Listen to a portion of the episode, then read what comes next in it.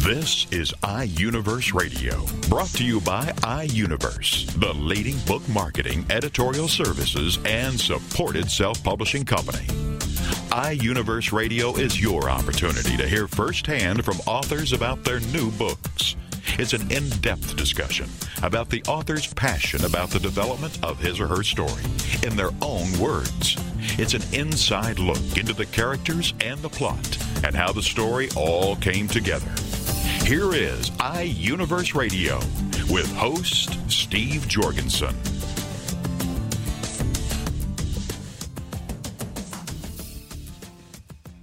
Hello, everyone. I'm Clint Yates on the iUniverse line today. Are foster children really valued?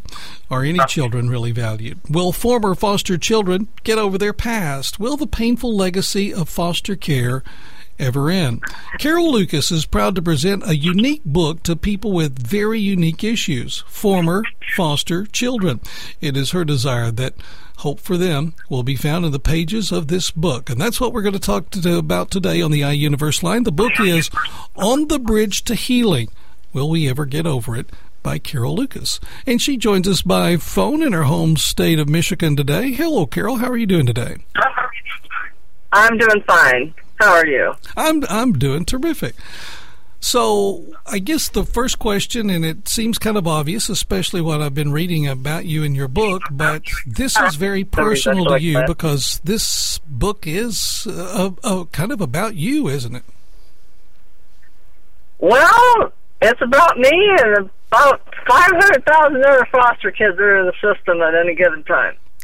Well, you, but I, I guess what I was asking is the whole genesis of this book came from your experience as a foster child and needing to, to share what you think will or what you hope will be some help for other foster children. Yes. Yes. Yes. Years ago, I went looking for a support group for former foster kids and, uh, and discovered that there wasn't one. And so I decided to form something myself, and it just sort of evolved into something bigger than I thought it would. So this is 61 different stories. Is that right? Tell us a little bit about how your book has come together. Uh, well, I I formed a support group for former foster kids, and then I started a website for it, and I've got all the material on the website for people to have for their own personal meetings. Uh, like AA, Alcoholics Anonymous, and other 12 step programs.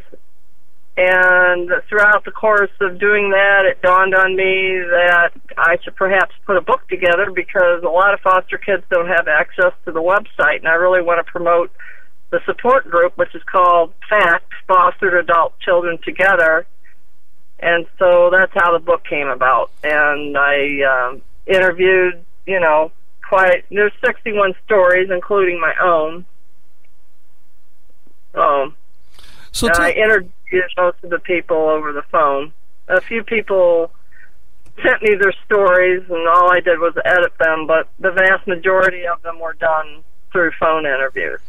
So tell us, uh, Carol, tell us a little bit about FACT. Now, are you trying to grow this to a national kind of organization uh, like AA, or tell well, it's just if you're familiar with 12-step programs, it's just a self-help support group where people can get together and and um, and you know work through their their issues like alcoholics work through their issues with alcohol their drug addiction you know so what, what I, wherever it ends up is wherever God wants it to end up. I'm hoping that it can just reach the people it needs to reach. You point out in some of your material, uh, Carol, that foster children have some unique uh, issues to address in their life. For those of us who are not familiar with the foster care system, what are some of those issues? Well, I think the biggest issue would probably be the severe abandonment that they have gone through, uh, being ripped away from their families and and uh, not knowing how to cope with that loss, and it's never really dealt with. Maybe it is a little bit more today our uh, today. Um, children get some therapy and counseling that they need, but um, I mean, people who have not been yanked away from their families and traumatized like that can't really understand what it's like for foster kids. And to be, many of them are put in one home after another, and the emotional issues just worse with each home. And so the the the problem gets con, uh, compounded. Um, and a lot of former foster kids are either homeless or in prison or having a lot of problems and unfortunately a lot of times it gets repeated in, in families it, it got repeated in my own so i know um well tell us a little bit about your story carol. You were you were in the foster system as a as a child. Yeah i was uh put in care when i was just six and i was there for about six years five years. And um, uh, I'm just fully aware of how I was affected by it because I, uh, when I was around 19, I started drinking to escape my pain, and then uh, uh, got sober when I was about 26, 27, and have been sober since. But throughout the course of my recovery, I began to dawn on me that I had a lot deeper issues than just drinking, and that's when I started looking at my childhood and how I was affected by it. And so, and when I went searching for a support group that I knew I needed, I couldn't find one. And so I just decided that I was going to form something myself in my own community. And it just, like I said, the thing just, it, it ended up getting a lot bigger than I than I had plans for. But I'm a spiritual person, and you know, God was in charge, and He had bigger plans than I did. Carol, do you think society in general has has a tendency just to kind of, with a lack of a better way to say it, just sometimes forget about the, the foster system and the kids in foster care? I think I think people, as human beings, as in a as a general rule, are just so busy in their lives that they don't take the time to think about, you know, their own uh, they don't look at the bigger picture and they don't they just they just don't they just don't see it. You know they uh most people are really kind of selfish in a lot of ways. I mean they're just self they're in their own world you know. They either want to push it under the carpet or they just don't care enough to to i i don't know. It, it just a lot of people are just ignorant. They just don't know. What What are some of the, What are some of the things, Carol, you think communities can do? Uh, to, I, I, know that your book really is for more of foster kids or former foster kids, but what is it a, a yeah. community could learn from the book or learn from your experience? What is it that they could do better to make the foster system better? Well, number one, when these kids are taken out of homes and put in strange homes, they need immediate attention. Not 20 years later when they're, you know, after they've um, ended up in prison or they're out in the street prostituting themselves because they have nowhere else to go or anybody to turn to. Um, they need immediate attention for their emotional issues and to be putting kids in those kind of situations and treating them like they're supposed to just get over it and be thankful for the home they're in is a bunch of nonsense. Because they're not thankful to be there. They want to be home with their families, you know? And, you know, you, you can't, people just don't understand what these kids are going through emotionally. You know, they, they, they act like they're just supposed to get over it. Most you of know, you, yeah. yeah, most of huh? these ki- most of these kids, Carol, they they obviously aren't there voluntarily. For the large majority no, of them, they're not. they've been pulled out and of some kind of situation. There, trust yeah. me. And a lot of them don't they, understand. They don't want to be there. Well, is that a fault of the not system? I think the, the, one of the biggest issues, and and there's still a lot of stigma about it, is that, that foster kids are walking around feeling like they did something wrong. They didn't do anything wrong. They were victims. It's not their fault their parents are, were neglectful or abusive or whatever, you know. It, they're in there because they were because adults let them down. Plain and simple. and they shouldn't be treated like it's their fault. And they feel that way until they get the help they need. And children, as generally, will will blame other people because they think there's if they're the bad one, then they can change themselves and make everything okay. But it isn't okay, and it's not their fault. And you know, everybody's affected differently. I only know how I was affected, and I know how the other 60 people I that shared stories with me were affected. Some are not so bad as others. It depends on the person, the experience. Um, you know, the the if they're getting the support they need by support, I mean emotional support. You know, psychological help but you know, a lot of I think the thing that bothers me the most, or what comes to mind the most for me, is that these children go into foster care with big issues to begin with, and a lot of people forget that they they get the kid in care and then they forget that these kids are already damaged. Like one girl said in her story, she said, "We're already broken. Don't shatter us." you know. Foster kids come in the system already screwed up, and, and unfortunately, they end up a lot more screwed up. A lot of them. So, so you I'm being as honest as I can be because I'm very honest and just for real. So in, so in your book, Carol, you are talking to primarily um, kids or adults really that at one time were were foster children. What is it you're hoping that they're going that that audience is going to get from your book? Well, that's I really basically wrote the book for foster kids. If the general public wants to be involved or they want to read it, fine and dandy. But it's really there for foster kids. That is my primary purpose in writing the book, is to reach foster kids. I want them to know they're not alone. That's the main thing I want them to know because that is a big, huge healing right there.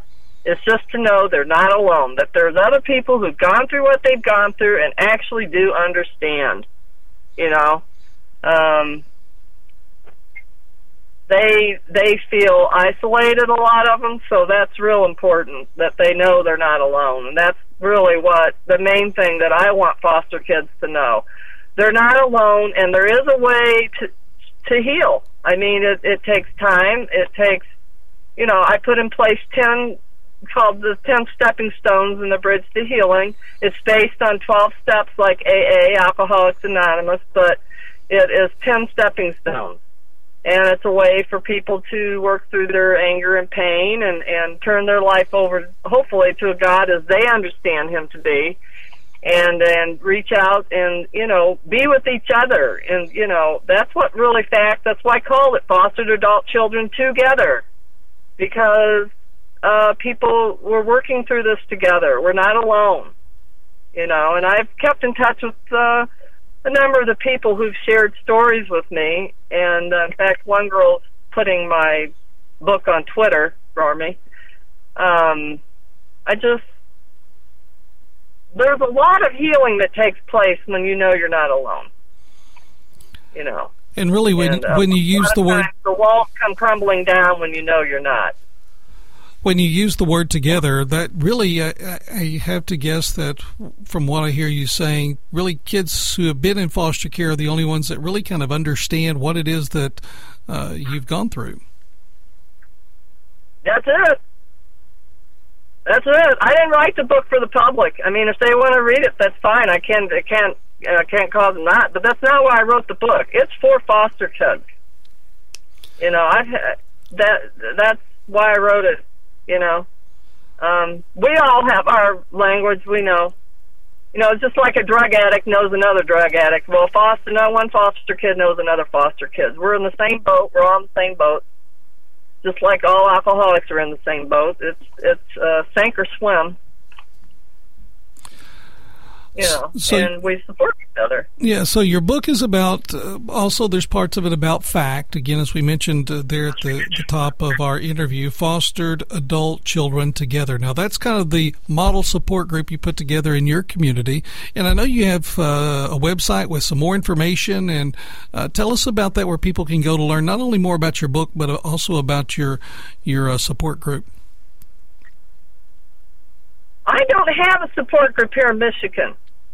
Um, I I thought this is hard to explain. Um, I didn't actually form one here. I did it one time. It just didn't work out, and we we went our separate ways. But um, not that I'm against the idea. It's just that I, as time went on, I began to realize that that that I was supposed to be doing something bigger than just forming a support group in my area. My my job is to to have the website and to help promote it through, through anybody else in the country or the world that wants it, and to get this book out.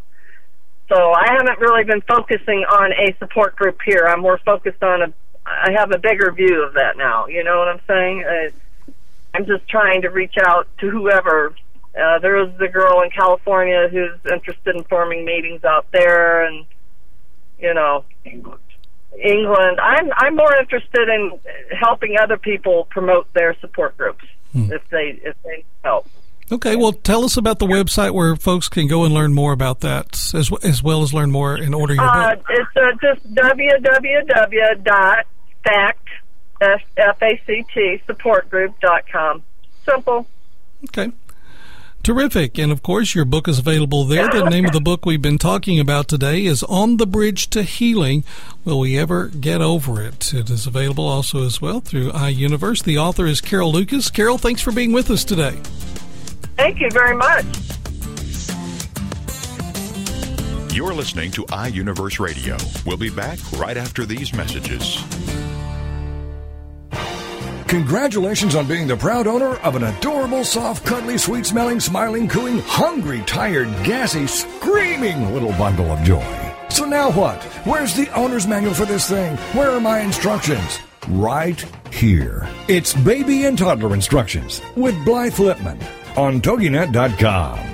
Infant care specialist Blythe Lipman has worked with babies for over 20 years and works extensively with new parents, providing workshops, in home visits, tips, and daily phone calls to ease those frazzled nerves. With baby and toddler instructions, you can get the advice you need on how to survive and enjoy your baby's first year.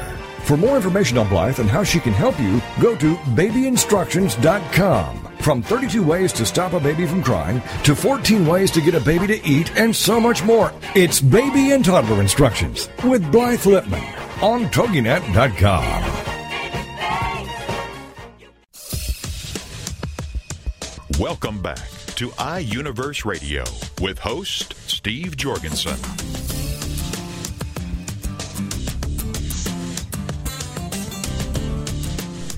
Hello, everyone. I'm Clint Yates. Welcome to the iUniverse line today. The continuing story of Lieutenant Jeff Lacey is dangerous and sad.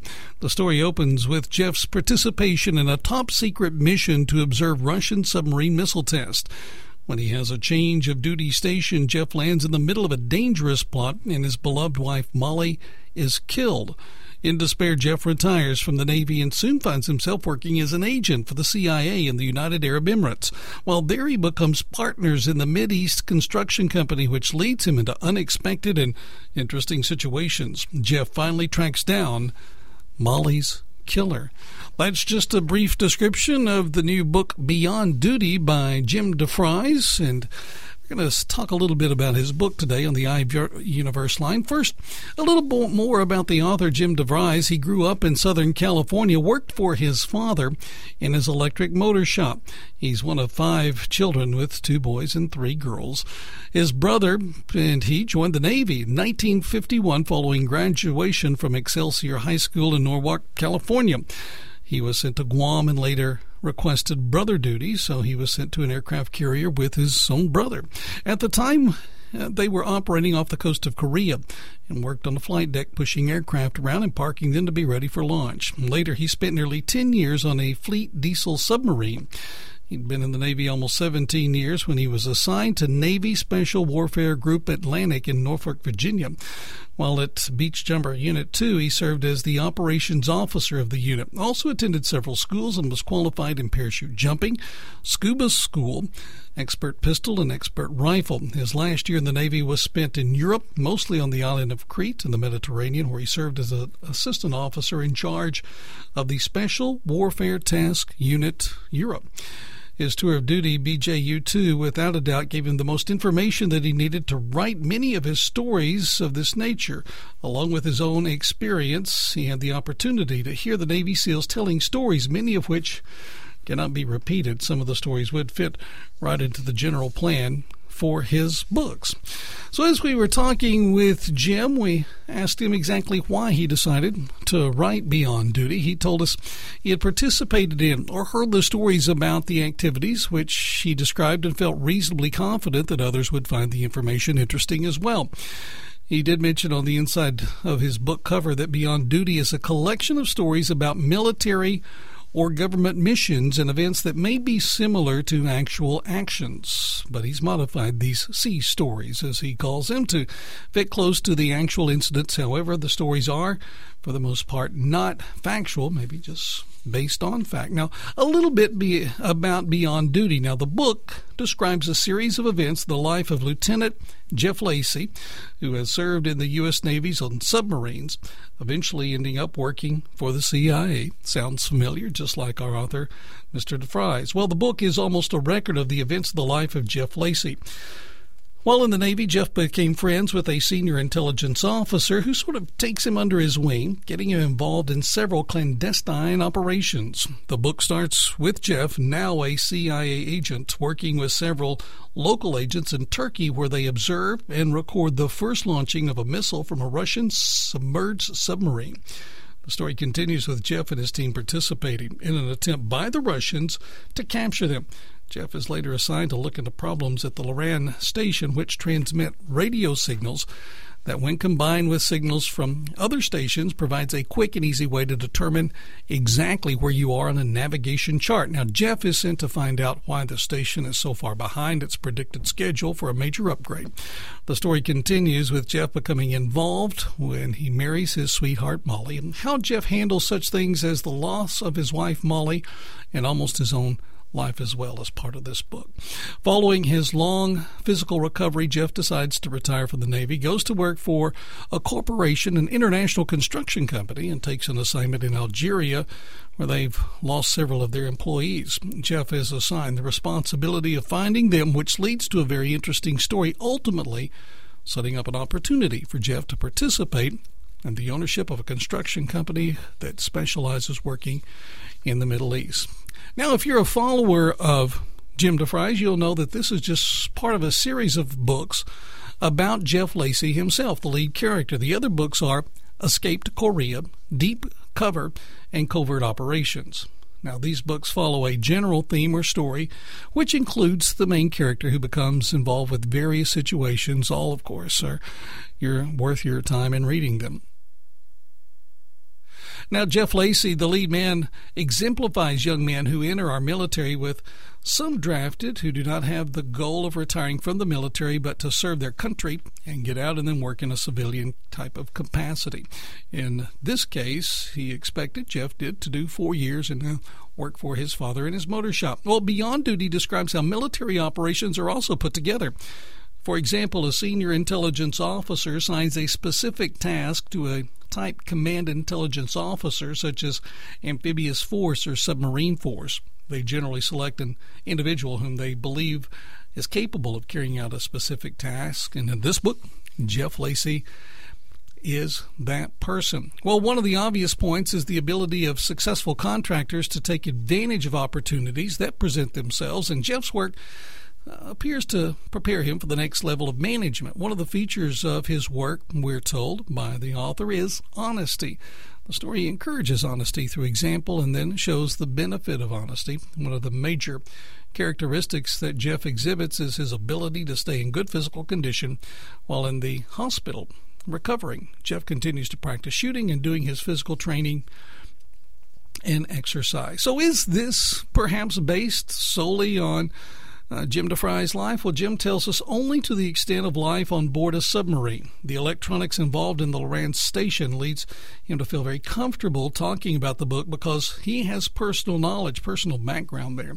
He also has been on the Black Sea in Athens and other parts of Greece and stationed on the island of Crete. So, what makes this book a little bit different than maybe similar books along the same line? Well, DeVries tells us the, he suspects the difference between Beyond Duty and other books is the connection or experience with military lifestyle and the obvious technical connection for monitoring the Loran station's upgrade or Russian a Russian missile launch. Uh, he does not believe he can write about life on a submarine or life in a foreign country like Arabia or Turkey if he hasn't actually lived there, which he has in parts of uh, his background. He believes the book Beyond Duty would be interesting and possibly helpful for almost anyone who reads it. He has received several positive comments from women who have enjoyed reading the book, particularly the references about attire and attitudes. A couple of things that he wanted folks to know about him. After retirement, he worked for five years for the Mobile Missionary Assistance Program, which is a non denominational volunteer labor force to churches in most areas around America.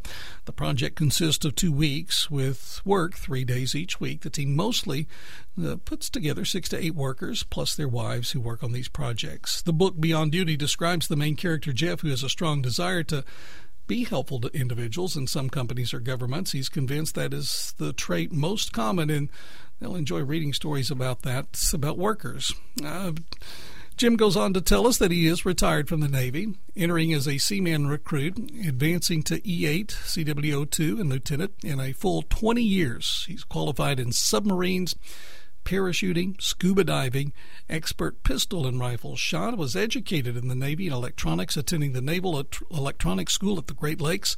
Plus, he spent a year teaching electronics at Radio B School. It's an advanced radio school. He's also a licensed electrical contractor and owned an electric motor and water pump repair shop. As a civilian, he's worked in 16 different countries around the world, and he has been a world traveler too, which, of course, adds to his knowledge in the background of, of writing this book. Other than intelligence gathering operations, he has included Jeff in activities related to discovering the causes of delayed construction of the upgrade at that Russian type station, which had been delayed by a team of Russian agents.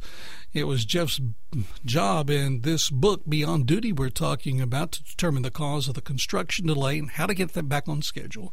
Jeff has been harassed by the Russians during his attempt to collect the load out of electronics equipment from a patrol boat that was sunk. So lots of different twists and turns in this book. Now, Jim tells us one activity he enjoyed is writing stories based on extension of variations of his own experiences from some of the stories that he had the pleasure of listening to while sitting around a table in the lounge or even a local club. It has been surprising, he tells us, to sit down with his PC and write stories, all the while keeping in mind the basic characters and events that may tie all those stories together. Each of his books uses the same character, Jeff, and he's able to keep that going now through his uh, uh, his last book that we're talking about today, Beyond Duty. At the present time, he's working on another book. He tells us no name on that just yet, but it will be a continuation of Jeff's experiences and challenges. Again, the book we're talking about today on our iUniverse line is the book Beyond Duty. It's written by Jim DeVries. Jim tells us that he guesses it that nearly half of the books that he has written, who does it appeal to? Well, he says mostly men and women, kind of equally divided. He knows that no children really have read any of his books, but he's had good reports from retired Navy friends because they feel close to some of those events that he has talked about in his books, not just uh, Beyond Duty, but some of his other books about Jeff Lacy. He does believe that throughout his book, though, the one thing he wanted to point out is that Jeff Lacy consistently shows honesty and dedication to his friends. Again, the book we've been talking about today is Beyond Duty. It's from Jim DeVries. If you're looking for information on that, you can find that at the iUniverse line. Amazon.com. Again, the name of the book is Beyond Duty by Jim DeVries. Thanks for joining us today on the iUniverse line. You're listening to iUniverse Radio. We'll be back right after these messages. Join us for Self Aid Success Stories with Helen Wu, Wednesday nights at 10, 9 Central on TogiNet.com. Helen Wu was born and raised in San Francisco's Chinatown, and after a very difficult upbringing, fighting depression, abuse, and addictions, she finally finds herself genuinely happy inside and out. Helen believes in taking our positive thinking and doing something positive to achieve a positive outcome. She's here to make a positive difference in your life, to be your game changer, your aha moment mentor. She's ready to help both men and women get into a better place. Helen Wu is also the author of Self Aid Success Stories 25 Success Stories from Successful Entrepreneurs. Inspired by Ellen DeGeneres, Helen wants the world to know that just because we find ourselves in a difficult situation doesn't mean we have to stay there. We can aid ourselves to a better life. So join us for Self Aid Success Stories with Helen Wu. Wednesday nights at 10, 9 Central on TogiNet.com. Welcome back to iUniverse Radio with host Steve Jorgensen.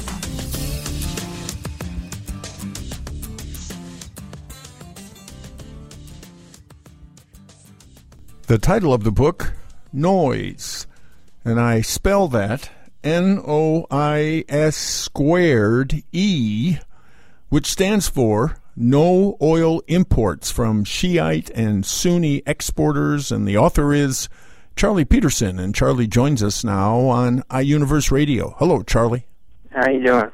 Great to have you with us. Uh, some really eye-opening, mind-opening kinds of uh, information, especially dealing with the need for inexpensive energy. We're always, at least they talk about it. The government talks about it. Not nothing is ever done because, like you say, do you realize you're paying twice as much as you should at the pump?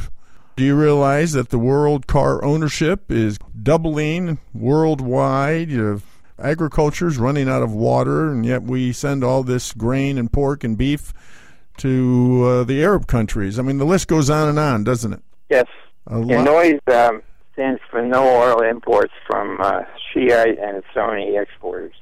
That's sort of shocking uh, announcement is is really that America's energy policy is I, don't want to say non-existent, but uh, not executable.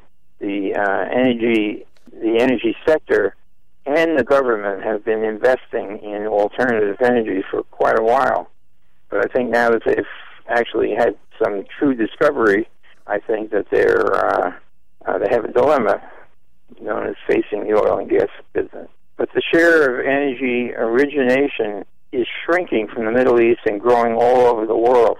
For example, people don't realize that they've in a little town of 2,300 in uh, Australia, known as Coober Pedy, uh, they have uh, discovered uh, an oil source, which, by the way, is shale oil, um, that equals um, Iran and and possibly Saudi Arabia. And so the point is that the, cost of energy should be cut in half. But when you see entirely what I'm talking about, you'll see that it is very disruptive. We also need to redirect our resources to fresh water. And uh, my belief is that the savings that we will achieve from uh, energy will um, enable um, plenty of money to be invested in water. Um, You're calling for a Manhattan type project. Yes, yes. Uh, the reason is the um, people don't realize that, that the source of energy. A lot of people have heard, heard about shale, but very few people have heard about methane source that exists under the ocean and under the permafrost, equal to all the energy of all the sources combined. It's even worked in uh, Alaska, and the uh, Japanese are looking at it off the coast of uh, Japan. And um, that's an example of what's going on. But the the the changes that are occurring are even more dramatic. Um, it's also you can note by the uh, appearance of uh, battery uh, power that it's time to invest in uh, batteries because we need to grow our battery density from three to five times and eventually to ten times and uh, that plus the things I discuss in my book uh, will basically uh, move the entire business uh, in a new direction. Um, the, the, the fact is, the direction of energy is hydrogen, and, um, and and it's mandating that it's time to move away from oil. Now, when you consider what's going on in the Middle East, you have to really ask, what is our policy and why is it?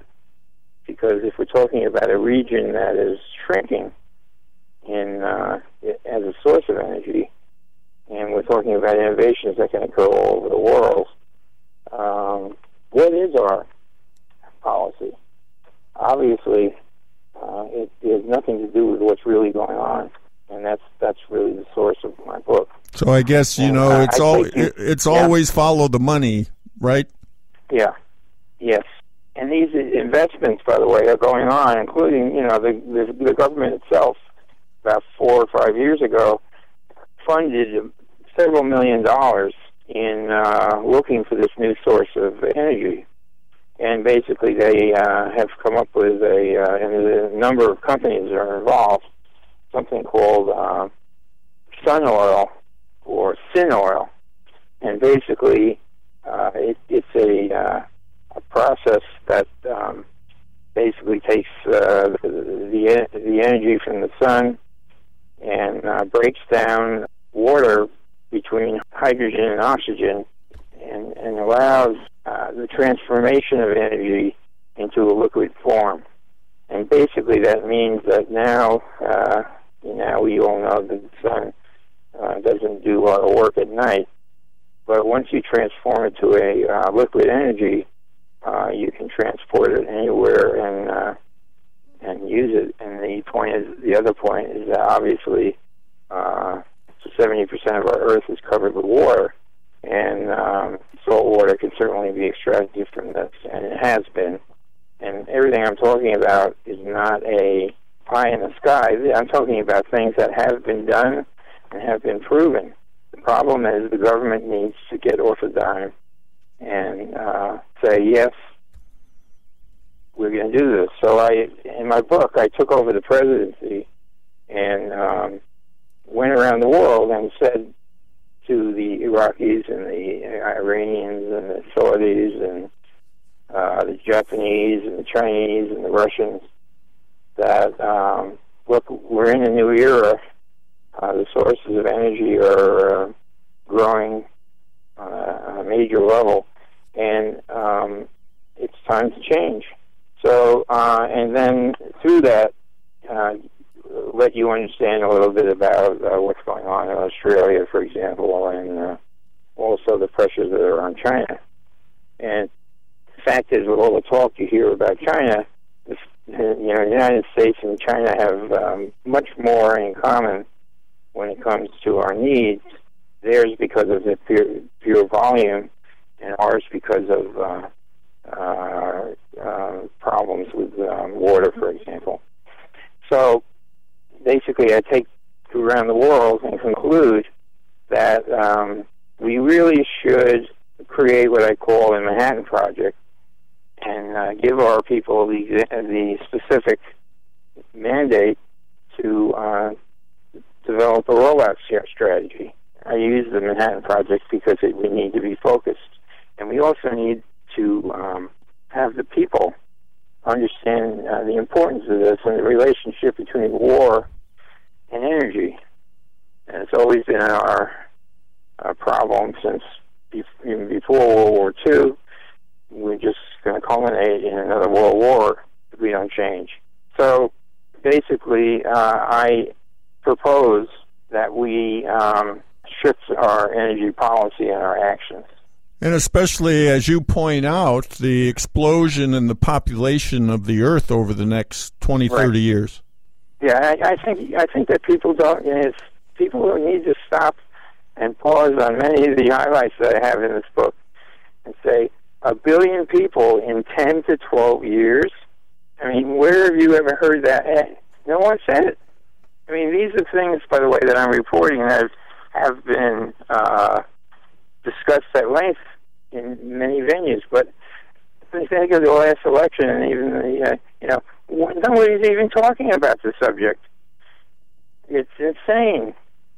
So um, this is something I wish, you know, as an audience, I think every student in America and the world, for that matter, this is something that's very um, uh, important to China and Japan and uh, uh, and really all around uh, the Pacific.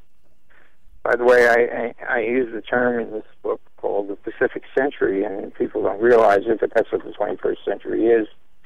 And uh, and uh, it means that there's a, uh, a really shift in focus due to the shift in population. So, um, and we've heard from presidential candidates and new presidents for decades about having being energy independent, but here we still are. So it is all about the money. That is going to be a hard, maybe impossible cycle to break. Right, but the but the problem is we spent. I keep repeating it. We spent a trillion dollars on nothing. You say, well, you know, we lost lives and all that. Sure, but the fact is, meanwhile, the government and the Air Force and the Department of Energy they all know this, but it's not being discussed. Why? It's a simple question. Why don't no you? one why don't heard you? the fact that the government spent all this money and that they found solutions. That they have found solutions that they could, with a with a, with a, a certain amount of focus, we could switch the uh, automobile industry over to um, hydrogen.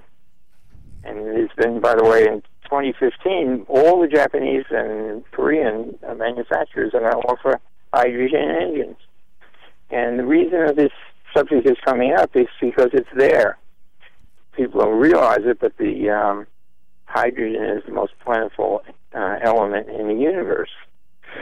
And um, the other thing is that the um, fuel cell electronic vehicles, which there are many, many of, they produce the only the only uh, residue of their uh, engine running is water.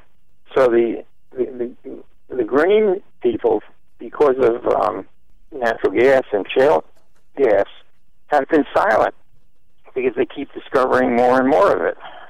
But the point is, if you really look into the detail of this, you'll find, and you know, that the whole subject of drilling could be washed away with sun gas. And it's just not being talked about. So the, my idea was to bring facts together, realize how much methane hydrate is being created all over the world and being tested, how much um, shale gas is being discovered all over the world.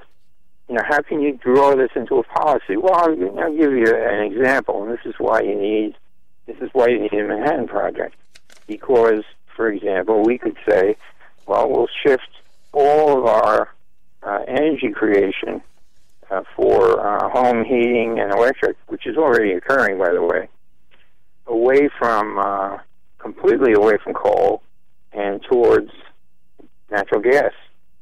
And the result of that is um, you can still take advantage of all the natural gas that's being discovered all over the world.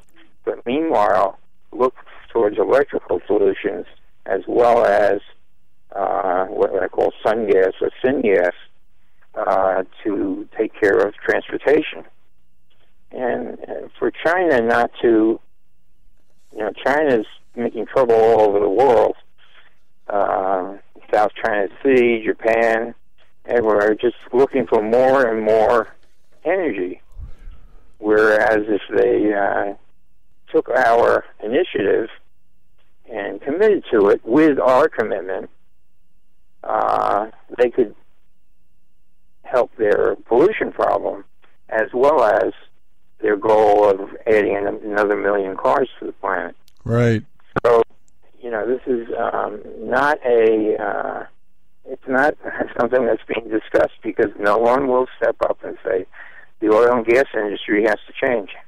Change never comes easy because change always means in a uh, change of the people, the providers of energy, and that means uh, you know the billions and trillions of dollars that are on the table. So it's uh, it's a very it. I love what you're saying, and of course uh, your book Noise. It's N O I S S E, and as you pointed out, stands for No Oil Imports from Shiite and Sunni Exporters. So, Charlie, what's the best way to get your book? Well, the, the book's available on all the uh, traditional uh, outlets, Amazon and uh, Barnes and Nobles, and uh, etc., and uh, as well as um, uh, through iUniverse. So there'll be plenty of availability, and it will be available in uh, hardback, softcover, and electronic form. Um, so it'll be available worldwide. Well, we appreciate you sharing some of your ideas from your book, Noise. Uh, thank you so much, Charlie Pedersen, for joining us on iUniverse Radio. Thank you. iUniverse Radio is brought to you by iUniverse, the leading book marketing, editorial services, and supported self publishing company. iUniverse Radio is produced by TogiNet Radio. Radio with a cutting edge.